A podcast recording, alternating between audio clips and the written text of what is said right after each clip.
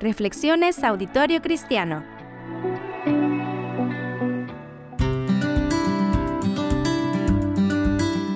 Les decía en el audio anterior que a veces en este viaje de la vida nos toca enfrentar turbulencias, diferentes situaciones difíciles o problemáticas para nuestra vida.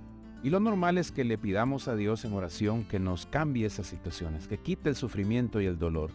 Pero Dios no está en el negocio de cambiar las circunstancias, sino en el de transformar vidas y formar carácter. Y veíamos entonces que todas estas situaciones, problemas, dolores, Dios las usaba para transformarnos a nosotros y que fuéramos aprendiendo lecciones que nos iban a fortalecer en la fe y que nos iban a dar un carácter más adecuado para enfrentar la vida. Pero también ese mismo aprendizaje nosotros lo podíamos compartir con otras personas a nuestro alrededor y que podíamos hacerlo de manera práctica de tres maneras, proclamando a Jesucristo no como religión, sino como el Señor y el Salvador. Además, aconsejarlos con sabiduría, la sabiduría que está basada en la palabra de Dios. Y en tercer lugar, enseñar o instruir en todo el consejo de Dios a las personas que al igual que nosotros van pasando por dificultades. Pero, ¿acaso no hay otra manera de aprender? ¿No hay otra manera más sencilla, más fácil de que el ser humano pueda transformar su carácter y aprender a ser dócil para cumplir la voluntad de Dios si no es pasando por turbulencias y problemas? Recordemos un poco la historia. ¿Por qué Abraham tuvo que esperar 25 años para ver cumplida la promesa de un hijo? ¿Por qué Jacob tuvo que ser herido en la cadera por, ver cara a cara al ángel de Jehová? ¿Por qué Moisés tuvo que pasar 40 años humillado en el desierto antes de ser el libertador de Israel? ¿Por qué usted y yo tenemos que sufrir enfermedad, problemas, deuda, muerte, sufrimiento, pérdida de seres queridos? La verdad es que son buenas preguntas que le podemos hacer con toda confianza a Dios. Pero fíjense que hay un pasaje que me gustaría compartirles. Está en la carta a los Hebreos capítulo 5 versículo 7 en adelante. Y dice así, en los días de su vida mortal, Jesús ofreció oraciones y súplicas con fuerte clamor y lágrimas al que podía salvarlo de la muerte. Y fue escuchado por su reverente sumisión, y aunque era hijo, mediante el sufrimiento aprendió a obedecer. Mire que estas palabras cuando las leí me dejaron asombrado, porque estamos hablando del momento en el que Jesucristo fue al monte a orar. Usted recordará que sudó como de sangre debido a la gran crisis, al estrés que él estaba enfrentando porque sabía lo que le esperaba en el camino a la muerte, la pasión que tenía que, sufrir para ir a la cruz por nosotros. Y él va en oración eh, con toda reverencia delante de su Padre, Dios el Padre, y cuando nosotros vemos esto y recordamos esta escena, pensamos que Dios va a contestar, sí, hijo, yo te voy a librar del dolor, yo te voy a librar de la muerte. Pero sabemos el final. Jesucristo finalmente fue a la cruz y murió por nosotros y derramó hasta su última gota de sangre por amor a la humanidad. El Hijo de Dios sí fue escuchado por su Padre.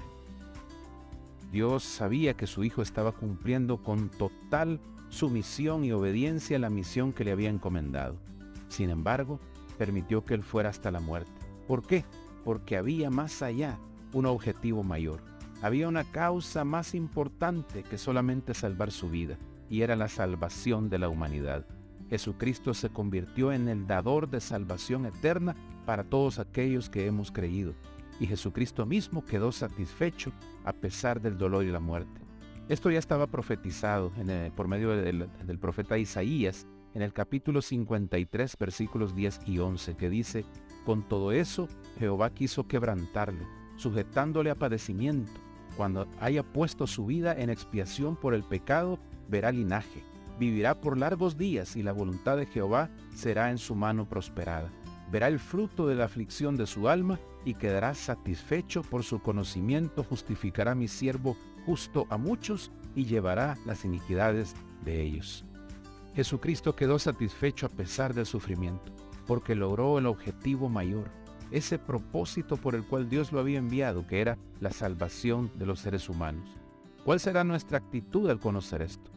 ¿Estaremos dispuestos, al igual que Jesucristo, a pasar por esos momentos de dolor, de sufrimiento, de dificultad, sin reclamar a Dios, sino viendo más adelante ese llamamiento del que hablaba el apóstol San Pablo, ese llamamiento por el cual Dios nos ha tomado como hijos para que nosotros también ayudemos a otros? Creo que eso es importante. Tenemos que tener eso bien claro para que caminemos en nuestra vida eh, no quejándonos, no echándole la culpa a Dios por las cosas que no salen como quisiéramos, sino con la visión puesta en el premio mayor, como podemos decir, allá en la eternidad. Y hay un pasaje que quiero compartirles para darles ánimo a todos en este momento, sobre todo los que están pasando por momentos de, dolor, de sufrimiento o de pérdida. Primera carta del apóstol Pedro, capítulo 5, versículo 10, que dice, Mas el Dios de toda gracia, que nos llamó a su gloria eterna en Jesucristo, después que hayáis padecido un poco de tiempo, Él mismo os perfeccione, afirme, fortalezca y establezca. Las turbulencias que nos toca pasar en este viaje de la vida no son en vano. Es cierto, requieren fe, esfuerzo de parte de nosotros, pero tenemos a quien nos va a ayudar, a quien va a escuchar nuestros lamentos y nuestra oración. Busquemos la mano de Dios cada día, pero sigamos adelante, perseveremos con determinación y esfuerzo, porque al final Dios es el que nos fortalece, el que nos perfecciona, el que nos afirme y el que nos establece en la fe, para que así seamos buenos hijos e hijas de Dios, que podamos agradarlo y cumplir con ese propósito eterno por el cual estamos en esta vida. Que el Señor los bendiga.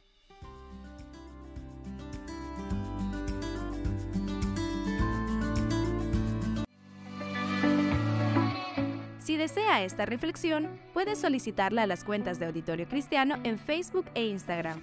Nos encuentra como Auditorio Cristiano Jesús es el Señor, MCA.